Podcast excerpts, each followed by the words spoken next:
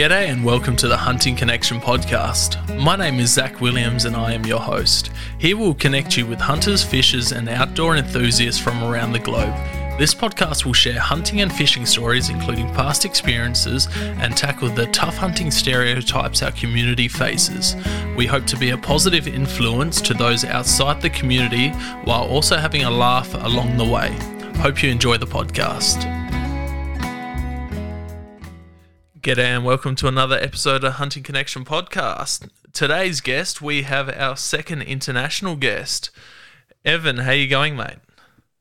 I'm doing good. How are you doing, Zach? Yeah, great, thank you. We've been trying to schedule this one for a while. One of our mutual friends put us in contact a few months back. Stephen Price from Rogue Antler Arts. Yep. So yeah, he he's fairly close to you. You know him quite well. He made my wedding ring. He does some amazing work.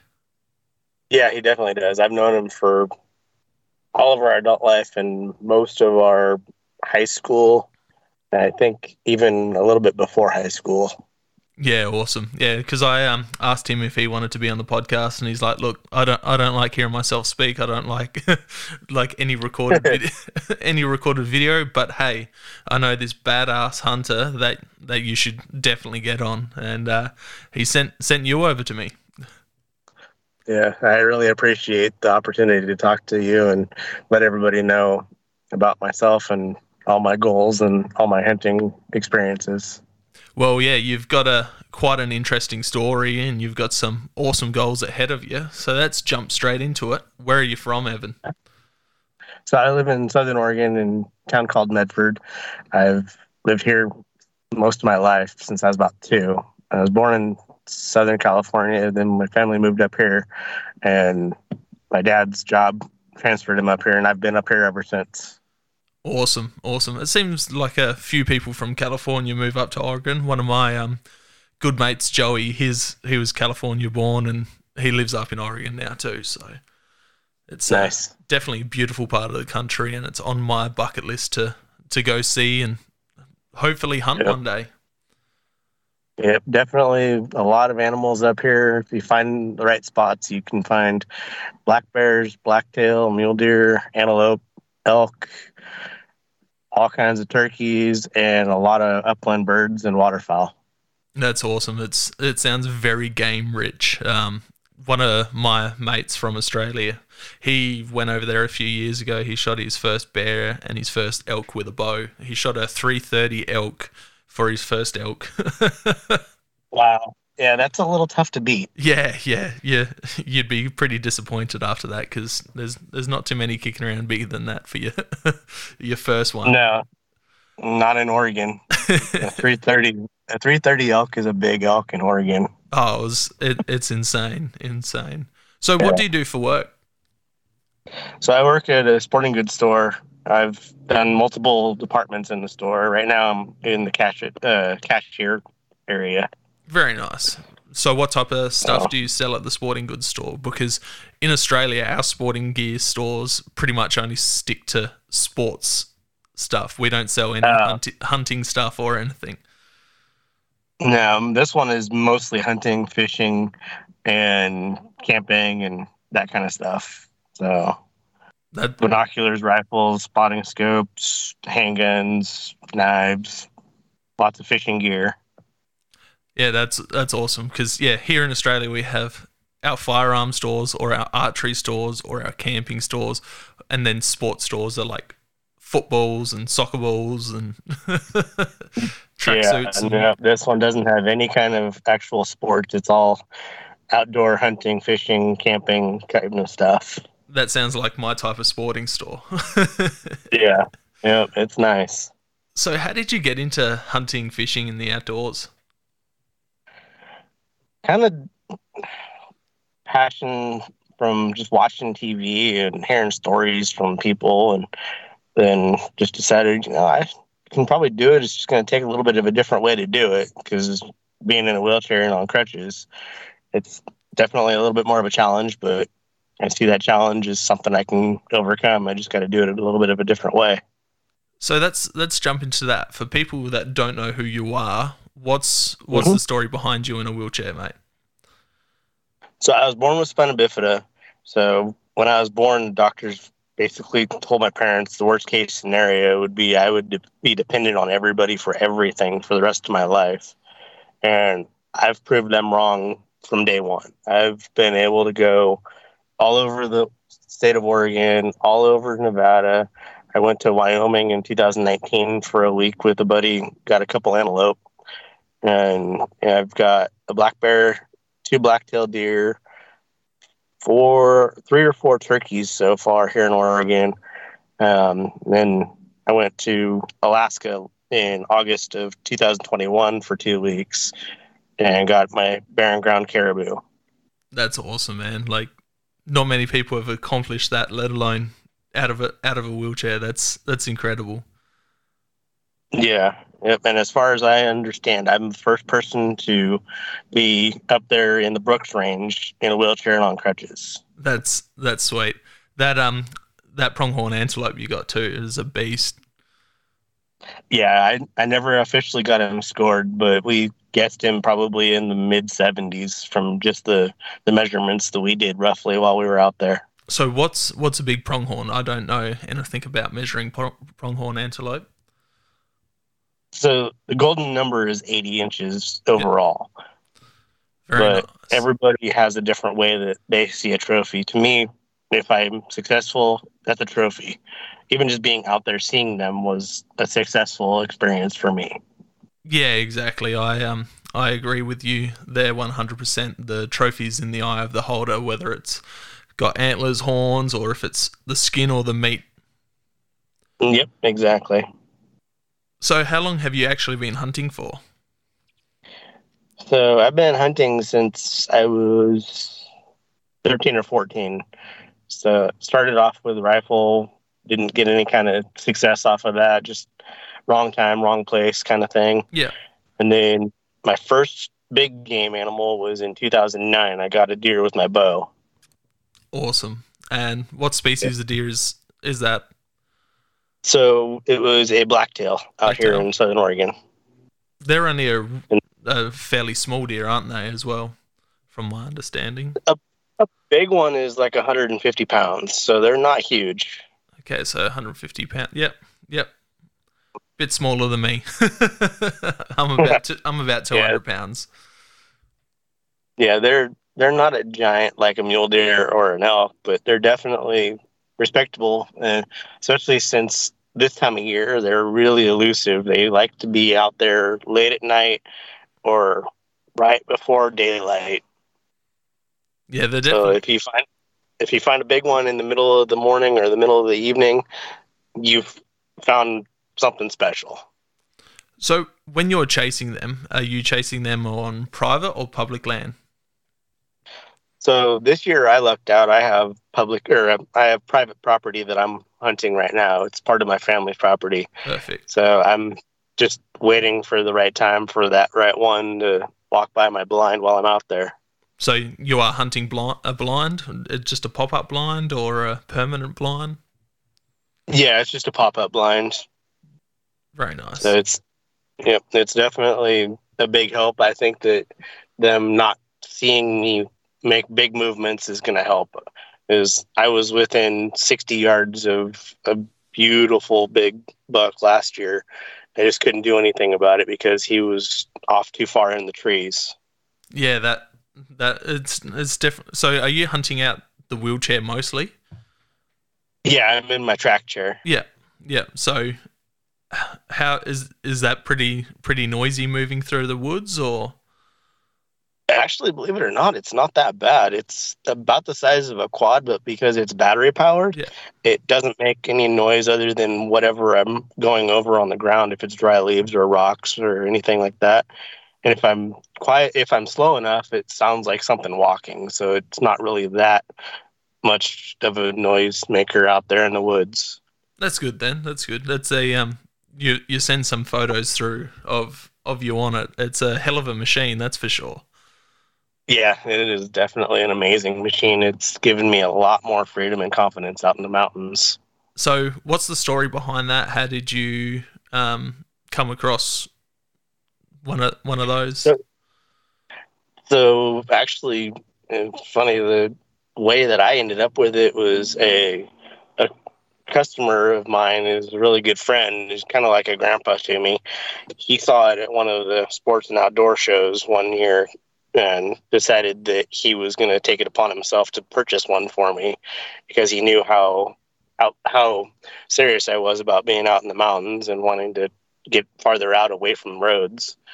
And it totally surprised me. I didn't think anything like that would ever happen.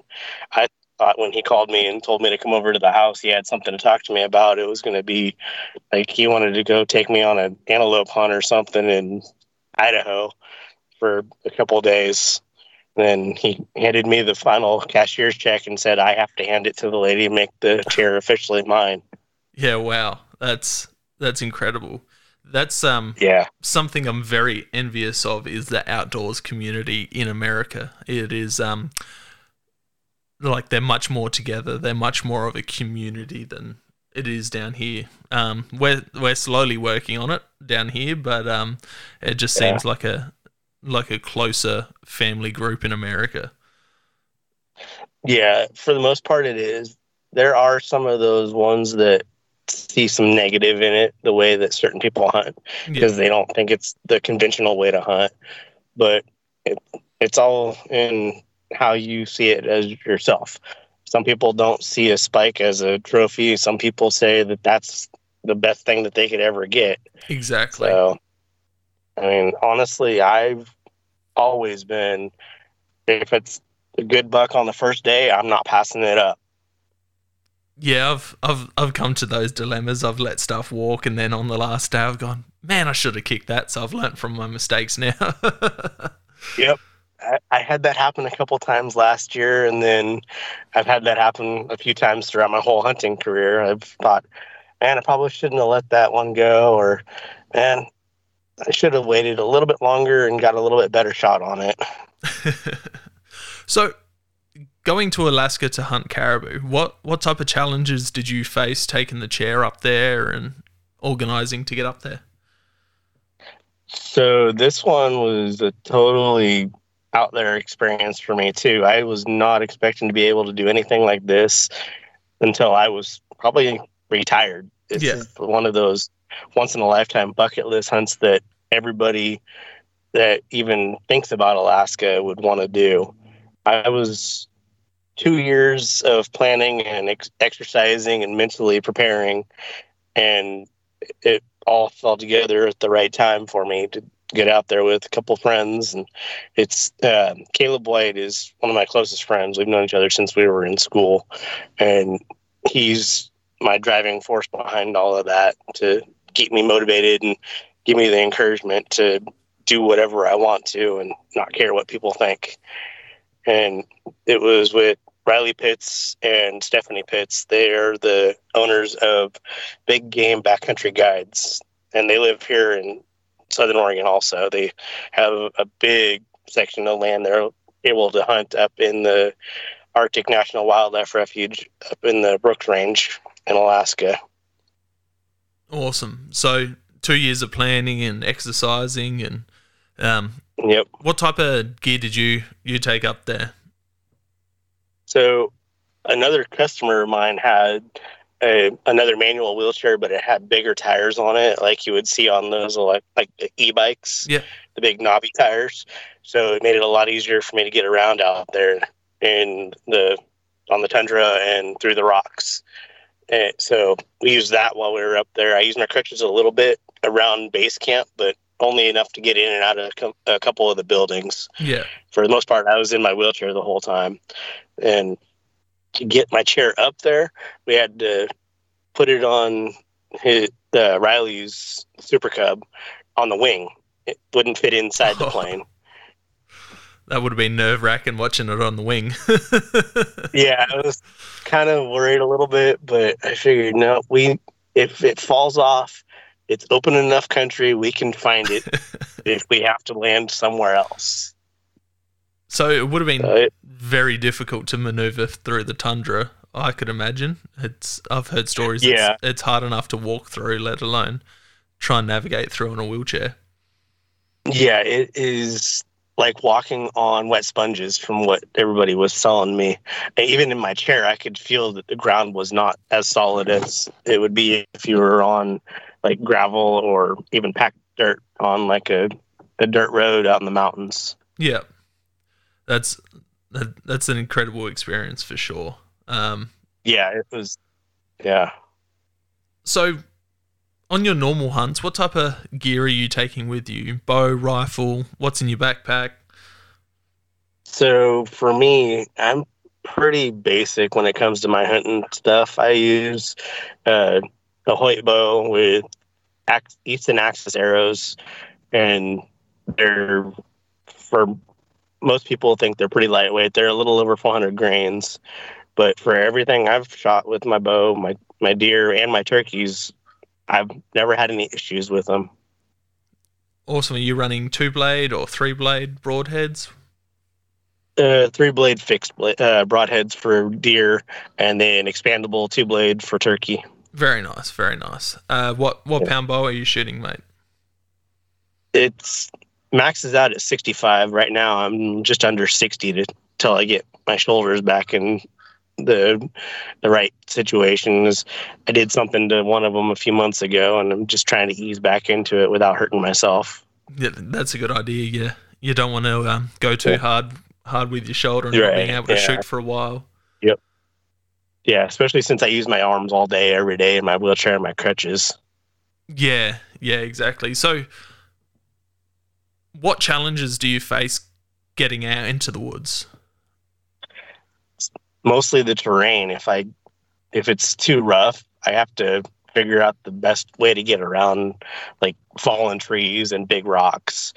So for me, it's easiest if I'm hunting on somebody's private property somewhere, possibly, or off of like a logging skid road somewhere with clear cuts, something that I have a big open spot to look through. Yeah, nice. So what type of distance are you, if like you're going on some of these private properties, is it just in and out or because hunting in Australia, we do a lot of walking. It's all mainly spot and stalk. Not many people hunt out of blinds or tree stands, so we cover some distance. Yeah, there's been a couple pieces of property that I've gone probably a quarter, half mile on, but most of them it's just sit and wait next to some of the tree lines or sit and wait next to some water somewhere within a few hundred yards of where I park. Awesome. So can you bait in Oregon or... For deer and elk, we can, but not for predators. So we have to just kind of pick and choose where we go for the deer or for the cougars and the bears. Awesome. So what type of baits are you using for deer and elk? So there's a few different ones that I use for deer and elk, mostly minerals like the salt licks and stuff like that you would find for cattle, but with a few extra things that... one of my buddies actually created another type of mineral that he's producing now. It's called Blacktail Drop Zone. I'm one of the pro staff on there right now. Awesome. And it's produced some pretty good animals on a lot of people's cameras, and it's pretty reasonable price. You'd find it in stores here locally, in a couple of small stores, and he's getting ready to do a website pretty soon, I believe, with some more products on it. So we've seen some pretty good growth on some of the deer in the last few years, just from testing it out on a few spots that we know have some good quality deer already on. Yeah, it's definitely interesting because, like here in Australia, again, the deer don't really come into bait. Minerals and all of that type of stuff isn't being used. There's a couple of guys that I know that have tried it, and it seems to work okay, but it's just not massive over here to do. And then state to state in America, I assume the regulations change pretty hardcore depending on what state you're in. Yeah, there's some states that you can't even hunt with lighted Nox or mechanical broadheads. And then there's other states that you can put out 100 pounds of corn and get every animal in the mountain to come out there. Yeah, I've been there, Texas. Yeah. Yeah, Texas is one of those that they have automated feeders, and pretty much everything on that property comes out once they hear that feeder go off. Oh, it's insane. Mexico was the same as well. Just as soon as that feeder goes off, a couple minutes, everything comes out the all the spiky stuff. Yeah. Yep, exactly. I've seen videos of my buddies out there in Texas, and they said, just watch out in the bushes about 100 yards away on the video, and you'll see a lot of deer and a lot of hogs come out as soon as they hear that feeder go off. Yeah, it was hogs, javelina, deer, then quail, and all sorts. It just all comes out. Raccoons. Yeah. Yep, it's definitely a feeding frenzy when they hear those machines go off. So what's your top beginner tip for someone getting into hunting? Practice. Patience and practice. If you have a goal in mind and that's your only focus, and you just focus on trying to be the best right away, that's your biggest downfall. Just take your time, learn the process, and don't just shoot the first deer you see or first bear you see. Experience life out there in the mountains for a little while and see what's out there. Because there's times that you won't have that one golden ticket and find the animal you're looking for. I mean, it's happened to me for 3 years on one deer. I've been trying to get this one specific buck, and he's never come out in front of me during the daylight. No, that's definitely a great beginner tip for sure, and it can be used in a lot of aspects in life, not just hunting. Yeah. How frustrating is targeting one deer? I've got a bow-only property that I've dedicated bow-only here, and the last 3 years I've seen the same buck on trail camera, but just getting out there and trying to find him. Yep, I was 10 minutes away from finding him one day, and it was literally he showed up 10 minutes after I left to go to work. So, I bet he was there the entire time, just staying just far enough way out in the trees that I couldn't see him. that's sucky. So you run trail cameras, that's how you know that? Yeah, I have a couple trail cameras on my property that I hunt in different angles, watching a couple trails, so I had it angled just right that I could see him walking over the ridge towards the camera. He stopped about 20 yards away, looked right at the camera, turned around and walked away. Sneaky buggers. They they'd switch on pretty well over there in archery season, I'd assume. Yeah, between now and probably mid-October, they'll be really looking for the does out there, maybe even a little bit later, depending on the weather, because right now it's still really hot, so they're still kind of trying to figure things out. Most of them have shed their velvet, so now it's time to start finding their territory, pushing all the younger bucks that are not mature out of their area, and the bigger ones will definitely start getting a little bit more careless as the weather changes, and as the moon changes, things will definitely start heating up a little bit more. Awesome. It's crazy to think that your deer are just shedding their velvet, where our deer are starting to shed their antlers. Yeah, ours don't shed their antlers until early spring. And so once they do, about end of February, March for you, is that? Yeah, give or take about that time, and then you start seeing them start to grow again. April, May, you'll start seeing a little bit of growth, and then as the summer progresses, they'll get bigger and bigger. Almost daily, you can watch them grow. That's awesome. Yeah, our rut here for fallow deer and red deer is April, so. Yeah, no, for us, it's between September and November, depending on the weather.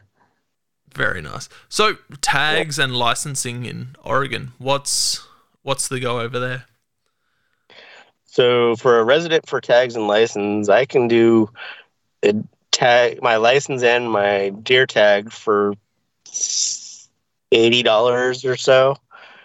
And then my bear tag was $16.50 and my elk tag was $49.50. So that's incredible. $200 or so for all three animals. Is that all over the counter? Yeah, all over the counter. Then there's also some custom or some draw hunts on the east side of the state for deer and elk and antelope. But some of them are pretty easy units to get, and some of them take a long time. I know a couple guys that have been putting in for one specific area for elk for over 20 years. So, but the reason that it is because it is one of the trophy units in Oregon. It's not uncommon to see 330 to 400 inch elk out in that unit. Yeah, wow, that's insane. That's some big elk, that's for sure. Yeah, it's definitely some big animals over there. We have some big elk over here too, but just that northeast corner of Oregon holds some true giants because it's right over the Snake River.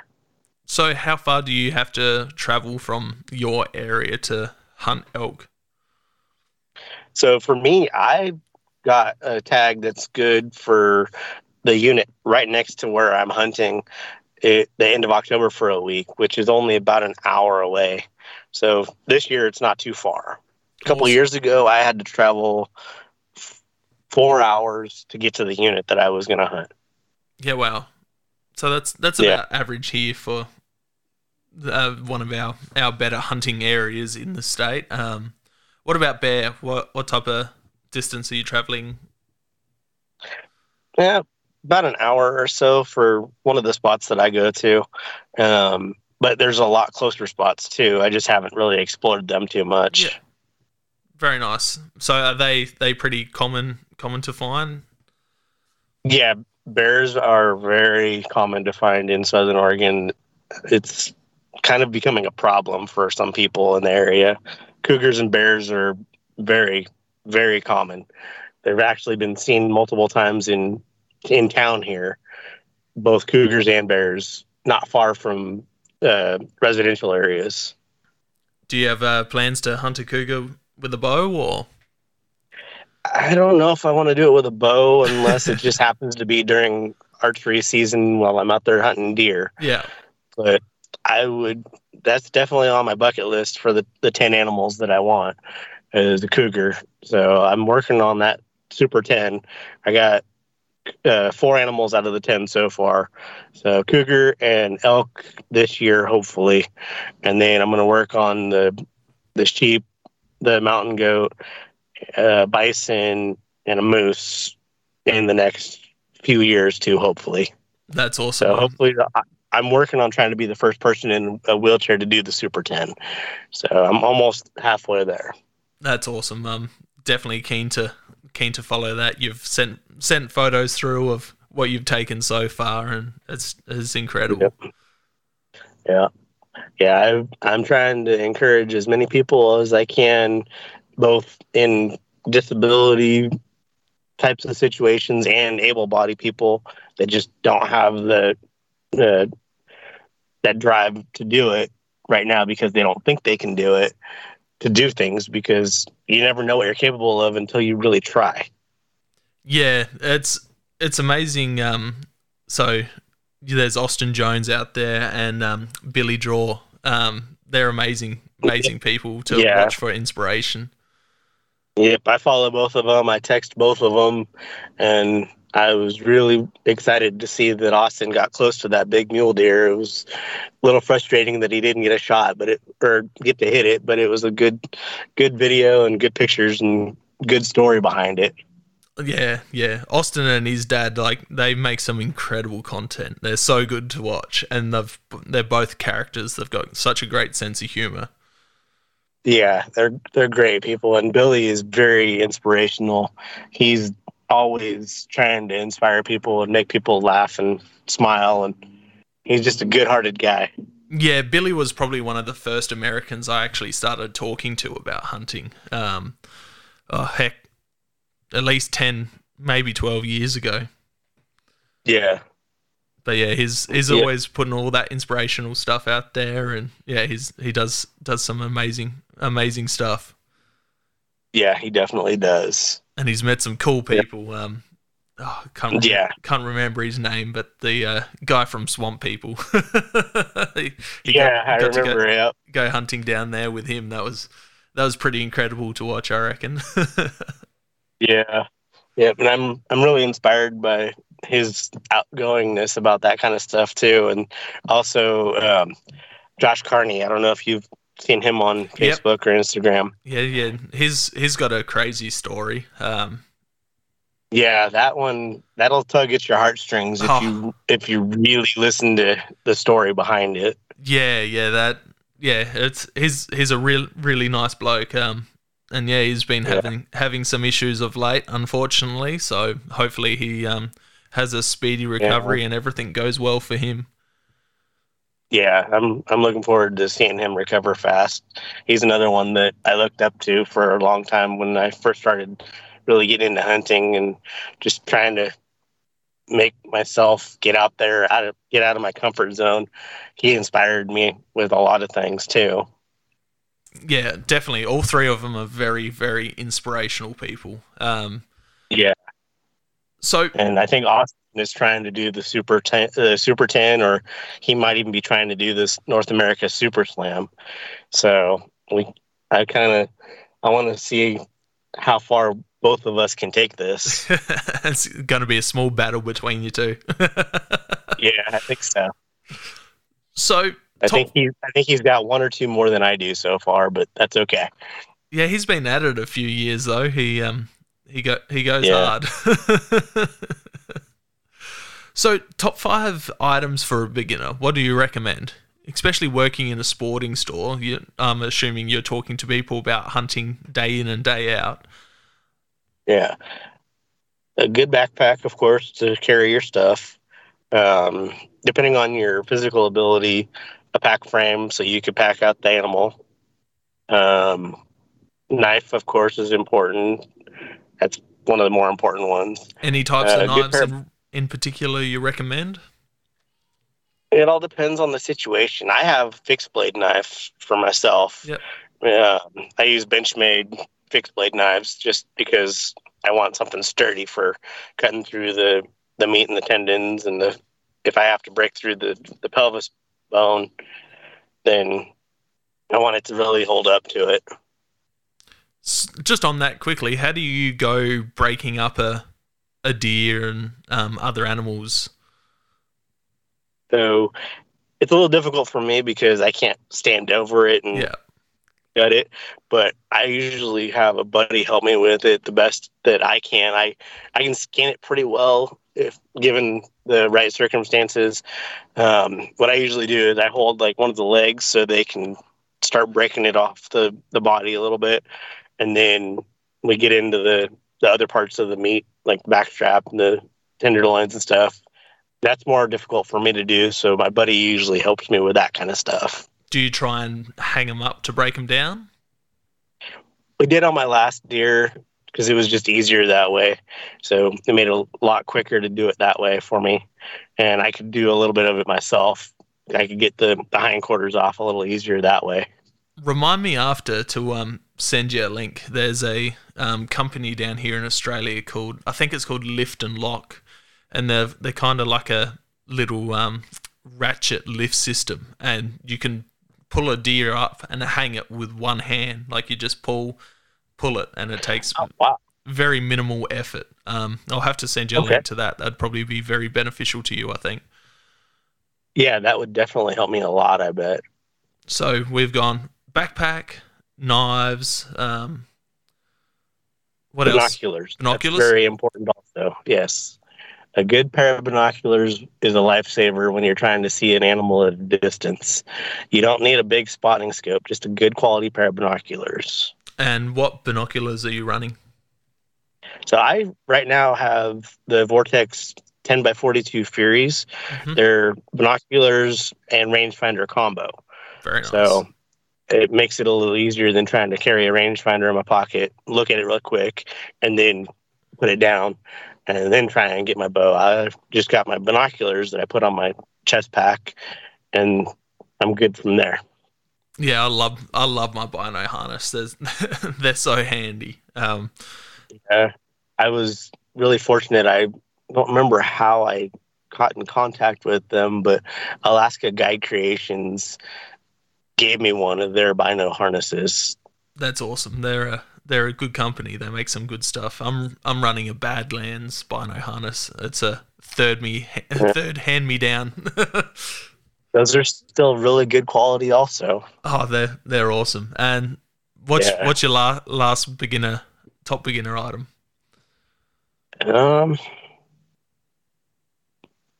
For like in my hunting gear type stuff, or just hunting gear, just an item just for beginners to get out. Yeah. So I went over the binoculars, the spotting scope. You don't really need binos. Good knife. Good quality, like warm weather gear if you plan on hunting in the mountains in the fall or winter. It doesn't need to be heavy. It just needs to get you out of the rain. Yeah. Perfect. So if your body stays warm, you'll stay comfortable and confident and focused on what you're doing. If you get cold, you'll lose track of what you're doing. You'll have to really refocus, and you'll just get uncomfortable and miserable because there's nowhere to go to get out of the rain or the wind. Yeah, exactly. How do you go about keeping warm? Because you're being in the chair, you're not moving around as much, like boots and socks, and how do you go with? So for me, I use, I layer up on my socks because I don't have the best circulation in my feet. So I just put two pairs of wool socks on if I'm hunting in the wintertime. And in the summertime, it's really hot. So I usually just wear a thin pair of socks and my hunting boots, which are pretty cheap boots. They're just regular. I don't even remember what brand they are. They're inexpensive. They're like the Walmart special kind of like maybe $50 pair of boots. So nothing crazy, just enough to keep my feet warm and dry, and they're waterproof. So that was the main thing, was just get some waterproofing if you don't have waterproof boots, to make sure that when you do get your feet wet, it doesn't stay wet. Yeah, perfect. Zombie apocalypse weapon. What are you going in a zombie apocalypse? What are you using? My bow. Your bow? Awesome. My bow. It's quiet. They won't know I'm there. Definitely my bow. What have you forgotten on a hunting trip? Oh, boy. I didn't forget it, but I left it in Alaska when I was up there. My good hunting knife. I left it at my good Benchmade is up there in the Brooks Range right now. How'd you forget that? You just put it down? It was actually the day I left. I stayed at the Dead Horse oil field camp to get ready to go out onto the airplane. I stayed there for the night, and I think I left it in my room while I was there for the night. Oh, no. One of the oil field workers is going to get a really nice hunting knife. Yeah, that would be cheering, that's for sure. What's the most important item you take out hunting with you? The most important hunting item, besides my bow or my rifle, obviously, would be my track chair. Yeah. If I didn't have that, I wouldn't be able to go more than probably a quarter mile out into the woods. What's the battery life on that? So it's not the best, but it's definitely good. It's about 2 miles or so, depending on the terrain. Yeah. So I can get out there enough to get far enough away from the road and the road noise of the logging trucks and all the guys driving around between camps and hunting spots to get somewhat quiet out there. So can you hook like a solar panel or anything up to it so when you get out there it can charge while you... I was honestly trying to figure that out. I don't know if I can or not, because it runs off of two 12-volt Duracell batteries. So it pulls some power for sure. It actually, I can plug it into a wall socket. It takes probably, if it's all the way completely run down, it would take an entire night to recharge the batteries. Yeah, wow. How heavy is it? How hard is it to transport around? It's about 350 pounds, if I remember correctly. And it's not small, but it's not the size of like a side-by-side. It's a one-person, basically what it is it's a one-person bobcat without the cage around it or the skidder on the front. It's got the tracks on it that are really hard rubber, like a tire rubber, and it's battery powered, so it's almost completely silent other than if I'm going over rocks or something. So are you transporting it in the back of a truck or a trailer? Or I have a trailer that I was gifted from another hunter, and it's been a lifesaver. It's big enough I can put my track chair on it, and I could put a cooler on it, and probably put some extra hunting gear if I needed to. Perfect. Yeah. What's the most... Sorry, what was that? It's definitely been a big help instead of having to call my buddies all the time and say, hey, let's go for a day hunt somewhere. I can do it myself pretty much now and just tell my buddies, okay, I'm going to be over here on this side of the mountain for the day. If you don't see me or hear from me by dark, go up this dirt road. And bring some batteries. Yeah, exactly. And it actually is funny. My chair did die on me while I was in Eastern Oregon antelope hunting out in the middle of an alfalfa field, because I was trying to go so slow that the antelope wouldn't catch on to me. And apparently if I'm going slow, it drains the battery power faster because it's pulling more energy for it. So yeah, I ended up killing the battery about 200 yards away from my truck. Oh, no. So I had to call my buddy, which was up the road at work, and he came and rescued me on his lunch break. How hard is it to move once the batteries died on it? They don't completely die. They just don't have enough juice to run at full charge. So it was only going like not even a mile an hour while he was trying to push it out of the alfalfa field. So I was basically like trying to push the truck while it's dead. I could imagine that would be a pain in the ass at times. Yeah, I felt bad for him, but I'm glad that he was there to help me out. And he offered, no matter what time of day or night it was, if I got stuck like that, he would come out and find me and help me out. It sounds like you've got a strong friend base around you, which is very good. Yeah. What's the... Yep, I'm very fortunate for all the people that have encouraged and supported me throughout my whole, not just my hunting career, but my whole life. Family and friends have always told me, whatever I have in my mind, go for it, no matter what the consequences are. There's always a way to figure it out, even if you have to do it 5 or 6 times, a dozen times, 100 times. There's always a way. Exactly. What's the most dangerous thing to happen to you on a hunt? Oh boy. I haven't injured myself yet, but on my caribou hunt with Caleb, it was a little sketchy a couple times trying to catch up to the herd, because where we were at was one of the makeshift runway kind of areas that we were setting on, and that's where our spike camp was at. And we had to go kind of at an angle across the flat spot to get to where the caribou were going to go to. And we didn't really pay attention to how rough the terrain was. A couple times we almost ended up over the top of each other over my chair, because we hit a rock, or we would hit a bump in the dirt, or we would hit a hole in the ground. So that was a couple times where we almost hurt ourselves pretty bad. So I'd say that's probably one of the more dangerous ones. Is there any challenges with like certain states' laws that you have to keep in mind when you're taking out, like, the electric chair?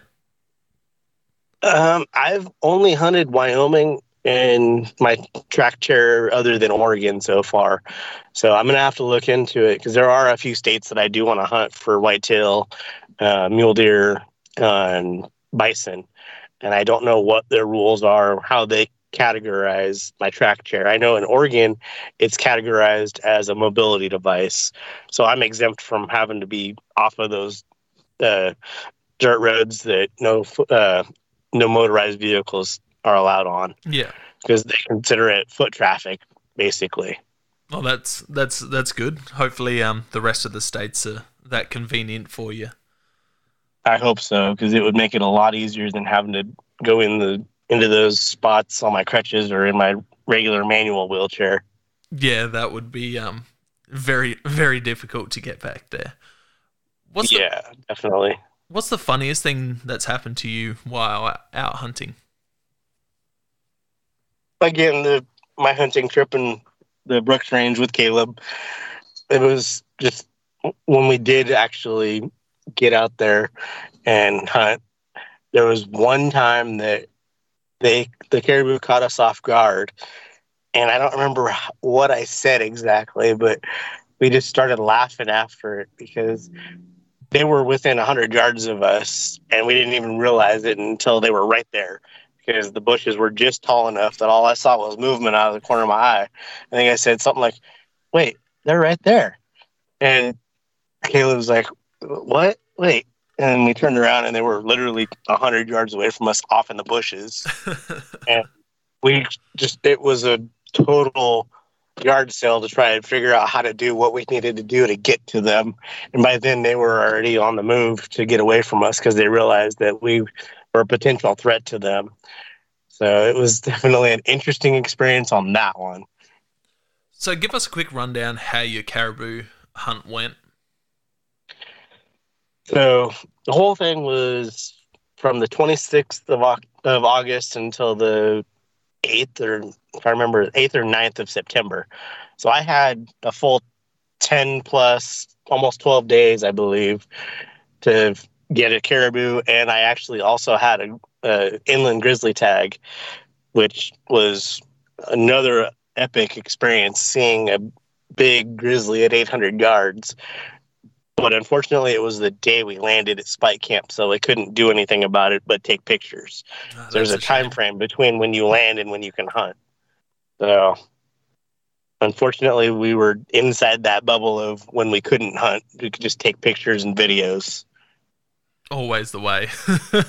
Yeah, it was my dream bear. It was a big golden body, big chocolate legs, big square head, just the iconic grizzly of Alaska. It wasn't a big, like, brown bear that you would see on the coast, but it was definitely one of the prettiest bears I've ever seen. Yeah, both bears are definitely on the bucket list. Black bear's one of my highest animals on the list, but yeah, if the opportunity ever presented itself, I'd be keen to take out a brown bear too. Yeah, I would love to get my hands on a big brown bear or grizzly. And up there, they're not giant, but they're definitely something you got to keep in mind that is one of the top of the food chain out there. They're probably 500 or 600 pounds. Some of them get a little bit bigger. So they're, like I said, they're not giant, but they're big enough that they're intimidating. Even at 800 yards, I was definitely respectful of that bear.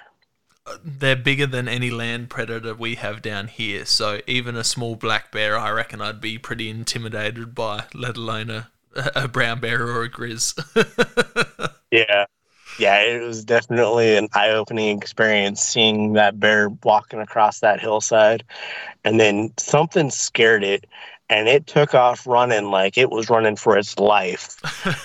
And watching that thing kick up dirt and rocks from 800 yards away that were the size of a football, like they were just pebbles, was amazing. Yeah, they're a big, strong animal. Very majestic too. Yes. And we got to see I bet easily 1,000 caribou within the 10 plus days that I was there. That's insane. So how far did you end up taking yours from? I believe we were, I think we said it was around 450 yards, if I remember correctly. There was a closer one a day or two earlier that I got a couple shots on. I just, my nerves got the best of me and I didn't judge the distance correctly. So I shot over it. Oh, and then the one that I got was, in my mind, the one that I wanted. I wanted a big mature bull with a white mane, big white nose, and full velvet. And I got a unique one in full velvet, big white mane. And I'm beyond happy that I got my first caribou. Hopefully one of, not a lot, but hopefully one of a few, at least, opportunities to get up there and get another caribou. So are you getting him taxidermied? Oh, yeah. One of my close friends has a shop here locally, and he's going to do a pedestal mount for me. That's awesome. I'm trying to decide how exactly I want to do it.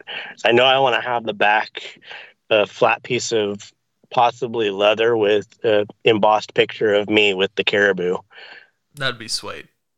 What caliber were you using for it? 300 Win Mag. Yeah, beautiful. Yeah, and Christensen 300 Win Mag. And it was definitely enough to knock that caribou on the ground. He didn't even move. He just sidestepped once and tipped over. Double shoulder or? No, double lung. Double lung? Kind of back, a little bit back, kind of at an angle because he was angled, moving his head around. So it looked like, from what we could tell, it was the back of the lungs. Perfect. Yeah. At least that's not too much meat damage being the back of the lungs. No, there was a few pounds of rib meat lost, but not much. And what's caribou like to eat? Where do you rate that with the other deer species you've eaten? It's close to elk. I would say it's pretty close to elk. I haven't had sheep, like the doll sheep, but I've heard that's really good meat. Also, moose was really good. Also, while I was in Alaska a couple of years ago, I went up there for another outing with just to get away from everything and explore the interior in the Denali National Park and see some of the other smaller communities on a land and sea cruise for, I think it was 11 days. Wicked. And that was a pretty amazing experience too. So in your area with like deer and bear and stuff, what's your top eating animals around you? What do you like the most? Elk is my top for around here. And then a lot of people don't like the taste of bear, but I think it's because they've had it processed incorrectly. A lot of people say it's too greasy and it has a weird flavor to it. But personally, I like the taste of black bear. It tastes good to me. I've had black bear jerky. That was pretty nice. But yeah, it's very, very high on my list to eat because everyone I've spoken to has said lots of great things about it. It's like the best beef roast you've ever had, but better. Yeah, and another one that a lot of people don't think about because they assume it's just not politically correct is cougar. Yeah. A lot of people don't understand cougar is really good. It's similar to pork.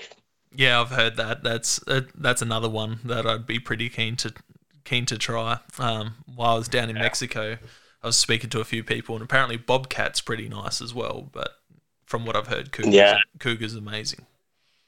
Yeah, cougar is really good. I had it in Chile once, and you could not tell the difference between that and pork. I honestly thought it was just pork chili. Do you worry about stuff like trichinosis when you're cooking bear and that?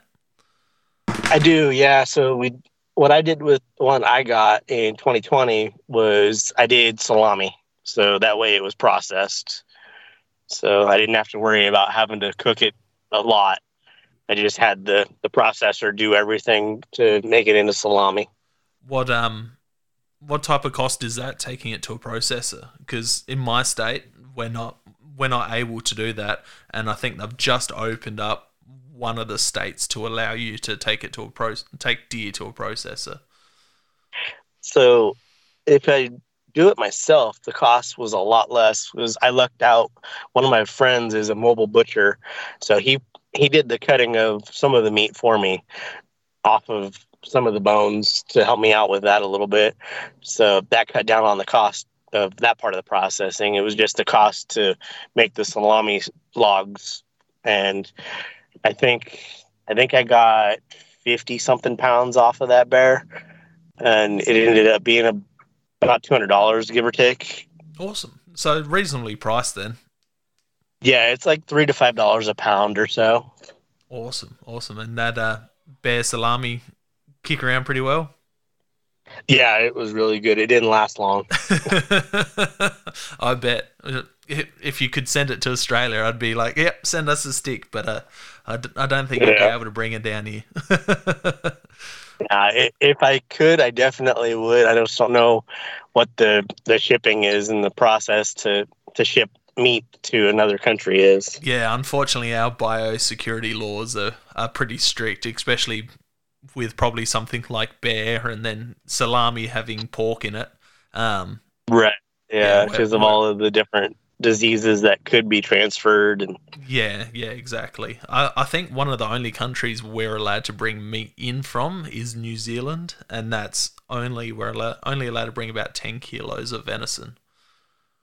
Oh, wow, that's not much. No, it's not. But yeah, that's the difference between Australia and New Zealand and America is like here it's hunting 365, 24/7. If you want to go out, like you wake up in the middle of the night and you want to go spotlight a deer, you can go spotlight a deer if you have access to private property. Yeah, no, here there is times and dates for everything. So the only thing that you can, I don't even know if you can spotlight for like raccoons and stuff like that. I think it's still a daytime hunt. So it's pretty strict, and if you want to keep the fur, you have to have a fur bearer's license. Yeah. If you want to sell the fur, you have to have some kind of other license.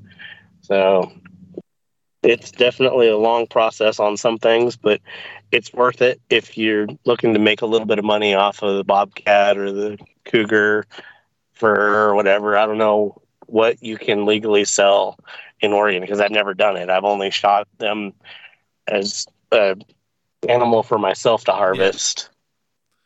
So top 5 dream animals around the world. I know you've got your North American 10. If you could go anywhere in the world, what would your top 5 animals be? I want a red stag really bad. Yeah. That would be on my top 5. Where would you like New Zealand, Australia, Argentina? What would you... I would do the New Zealand red stag. Yeah. I think that they're really pretty animals and they're big. And then, let's see. I want to do in Africa, I want to do the springbuck slam. So that's 4 animals all in one. And I want to do it with my bow, which is even more of a challenge. I know that certain subspecies of them are really skittish and don't like to be around water holes for very long. Yeah, you watch those videos of animals around the water holes in Africa, and they're very, very twitchy and nervous. Yeah, yep. And let's see. So yeah, that's the red stag, the springbuck slam, another international one. Trying to think.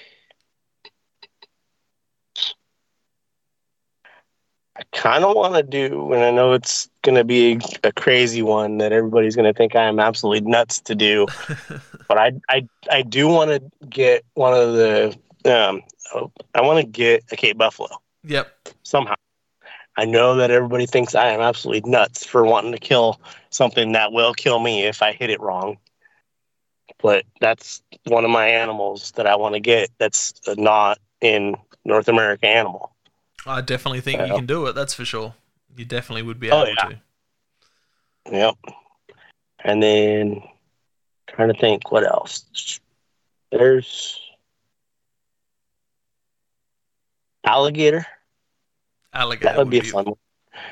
I think that would be a fun one. That's on my list. That's yeah. And then the last one. I'm trying to think where would I want to hunt? Marco Polo Ram. Yeah. Marco Polo.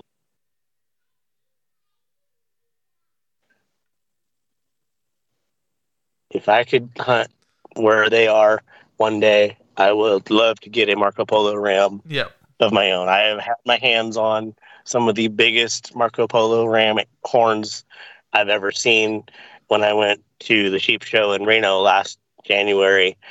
And same thing with some of the biggest doll sheep and California bighorn and Rocky Mountain bighorn horns. It's unreal. Those things are a lot bigger than people realize. A bighorn ram is 200 plus pounds. A Marco Polo ram is almost 400 pounds. Yeah, wow. Yeah, you don't picture them being that big. No, they're huge. I wish I would have taken a picture next to one of them for proof to show how big they really are. But yeah, their heads are probably 30 plus pounds of solid horns. And the same thing with the bighorn. Those things are giant. Oh, even the doll sheep, they're called a thin-horned ram. They're not really thin-horned. They're just a smaller set of horns. That's incredible. Yeah. What's your favorite thing to cook with wild game? Oh, boy. Antelope was really good. I'd say that's right up there with the elk and the bear. Caribou.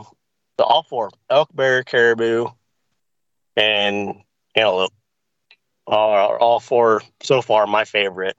I've never had fallow deer yet, but I've heard it's pretty good, and I've never had axis deer. I've heard axis is one of the best out there. Yeah, axis is nice. We call them chittle deer down here, but they're... Yeah, I've heard that's the other name for them. That's the scientific name, the official name for them. Yeah, I think it's like spotted deer or something like that. What's your favorite dish to cook with wild game? So what's my favorite dish to cook? I just like a basic steak or basic burger made with any of the wild game. We had meatloaf made out of part of my caribou when we were at camp while we were up there. So that was really good too. That would be really nice. So it was really good. We had a professional chef at camp the whole time, and Tandy was awesome. She was really funny, really, really funny to talk to, really knowledgeable about a lot of things, not just in the cooking world, but in general. Tandy was awesome. Everybody at camp was so helpful with everything I needed.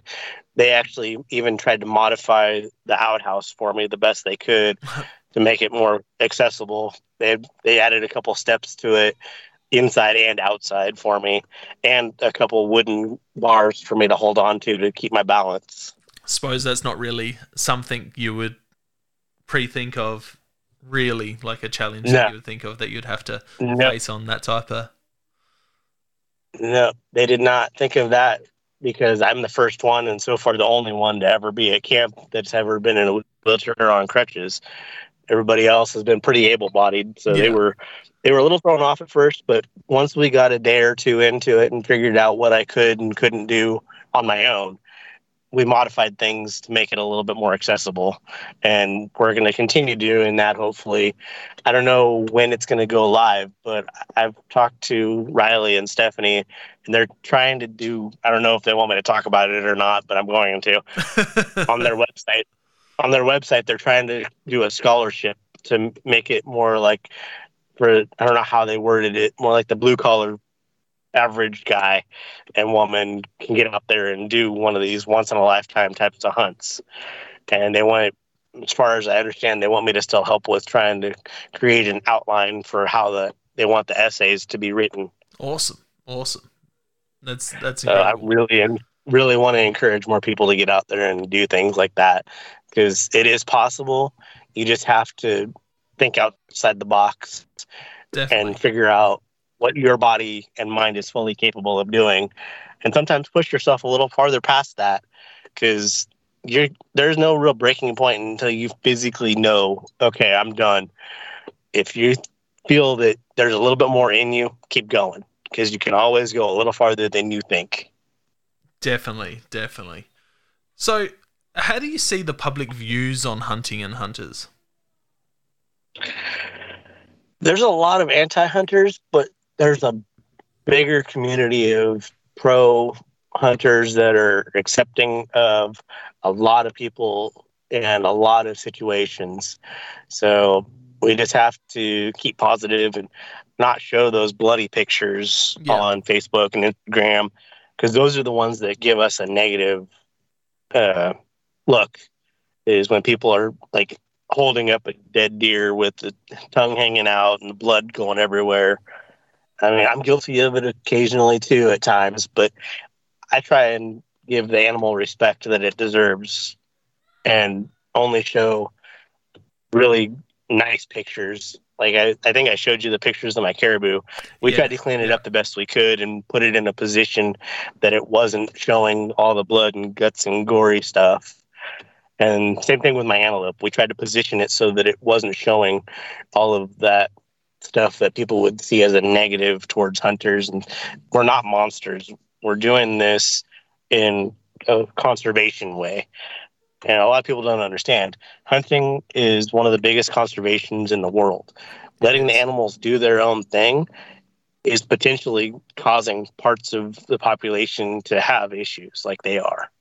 Yeah, because human intervention has always been a part of it. We need to stay in it for conservation to work and animal numbers to grow and not decline. Unfortunately, I think with the hunting photos, especially from the anti-hunting side, so not the people in the middle, but the anti-hunting side, they don't like any animals being hunted, so they don't like seeing any photos, no matter how well we present it. But those people on the edge, I think that a respectable photo could change their mind and tip them over to a positive way. Yep, I agree. That's what I always thought too, is that I have some friends that don't hunt, but they're not opposed to it. They just don't want to see those negative pictures and videos. Exactly. They're excited for me. They encourage me. They love hearing my stories when I hunt and fish. They encourage me to do all of this. And a couple of them have actually been out there with me while I've been hunting and fishing. That's and right. I can see that I'm opening up their minds a little bit more every time we go out. That's awesome. So how would you change the public views on hunting and hunters? I would just try and continue to show them the positives in what the hunting community is doing. It is a big step to seeing all these animals that went from the brink of extinction, like mule deer and whitetail and elk. Elk were almost extinct in the United States back in the 1900s. And the same thing with bison. Bison were almost gone because of the hunters over hunting, just to try and get rid of the population and make civilization. Yeah, the harvest hunters. What elk do you have in your area? It's Roosevelt elk, is that correct? We have mostly Roosevelt, and there's a few Rocky Mountain elk on the east side of the state. I don't know how far over they go over the Cascades. I've heard people saying that they kind of intermix on the east side of the I-5, which is the main interstate going north and south.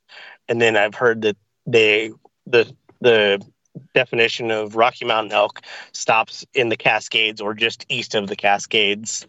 So I don't know. I've never talked to an actual biologist about it yet to see where the population intermixes or where there's an actual boundary line where they consider Rocky Mountain and Roosevelt elk. And that's similar with blacktails and mule deer, isn't it? There's like a line that one side of the line, yeah, it's blacktails, and the other side of the line, it's mule deer. In theory, yes. But then there's also those intermixed groups that you'll see have some characteristics of a mule deer, and they'll have a blacktail-sized body. Yeah. So they'll have like big, giant ears of a mule deer, and some of the facial features of a mule deer, and 150-inch rack, but they're the size of a blacktail. Yeah, wow. So that'd look enormous. Right. Yeah, we see those. It's hard to decipher where they really came from. Yeah. Because I've seen a few here local that I'll show you a picture of one that I got on my camera, the one that I missed by 10 minutes. Oh, when I saw him, I honestly thought it was a cross mule deer blacktail because of his face was pure white with a black eyebrows. He had the giant ears and he had a big set of antlers on him. And I honestly wasn't sure what I was seeing at first because it was just far enough out of frame that I could just tell it was a big mature buck. That's awesome. So yeah, what is hunting to you? To me, it's a passion that I will never outgrow. I will encourage family and friends and strangers that I meet to get out there and experience it. No matter how long it takes to harvest your first animal or fish, it's an experience everybody, I think, needs to try once to see if they really do like it or not. Definitely. Because I know people that said, I'll never hunt anything in my life. I am an animal lover. I'm an animal lover too. That's why part of me does this. Yeah. Because I want to see the populations grow and get stronger and better, bigger quality deer and elk. If you don't harvest a few of them, it's going to cause issues in their health because they're going to get sick from inbreeding. They're going to get sick because they're overpopulating and not eating enough of the correct plants and stuff. So, yeah, that's the thing. Yeah, we value the animal as a whole, so we take the individual, where animal rights activists, they value the individual rather than the whole. Exactly. Yep. And yes, I can see certain sides of their story. Yes, animals do have feelings, but they also need to be controlled in some way to a point. Not just completely eradicate them, but take out certain parts of the population of the animals to help the other parts of the population grow and get stronger. Exactly. So if people have enjoyed listening to you, where can they find you on social media and reach out and say g'day? So I'm on Instagram. It's Making Tracks Outdoors with Making and then underscore and then Tracks underscore Outdoors. And then on my Facebook page, it's my first and last name, Evan Brannock. Very nice. Well, thank you for finally coming on. I know it's been a bit of a struggle, like we said at the start, to work out the 17 and a half hours time difference where we both are free. Yeah. But definitely an interesting time difference. I didn't realize that it was a day and a half difference between us. Yeah. It's definitely crazy speaking to folks in America and just having that 17-hour time difference. It's like, oh, it's Wednesday midday here, and it's like, oh, it's Tuesday night here. It's like 3:15 over here right now on Wednesday afternoon, and it's early morning for you on Thursday morning, isn't it? Yeah, it's 7:45 here. We've actually got a public holiday today. Normally I'd be working, but because the Queen died, they've done a National Day of Mourning. So I've used that for my benefit and had a podcast with you. Nice. Yeah, it's sad that happened, but I'm glad we got to connect. Oh, I'm glad we got a public holiday that we don't have to work. And then I could use it to chat to you. Yeah. Well, thank you very much for coming on. I very much appreciate it. Yeah, thank you very much for inviting me. I'm glad we got to talk. I'm glad I got to share parts of my hunting experiences, and I hope I encourage more people to do all of that. And I'm looking forward to seeing more people get out and do that kind of thing and contact me however they want to listen to more of my experiences. Well, definitely. I definitely think you're definitely putting a positive message out there, and you and a few of the other guys we spoke about earlier are doing a wonderful job of it. So thank you all very much. Yep. Thank you again, Zach. I really appreciate it. I'm looking forward to talking more. Yeah, likewise, mate. Easy. Thank you very much. Yeah. Thank you for listening. If you've enjoyed today's episode, check out our socials, Hunting Connection Podcast on Instagram, Hunting Connection Podcast on Facebook, Hunting Connect on Twitter. Please share with your friends, family, tag us in your photos. If you really enjoyed the episode, share it to some friends. Drop a 5-star review on wherever podcast platform you're listening. If you're listening on iTunes, drop a written review just to help us grow. And yeah, thank you for listening. Have a great one.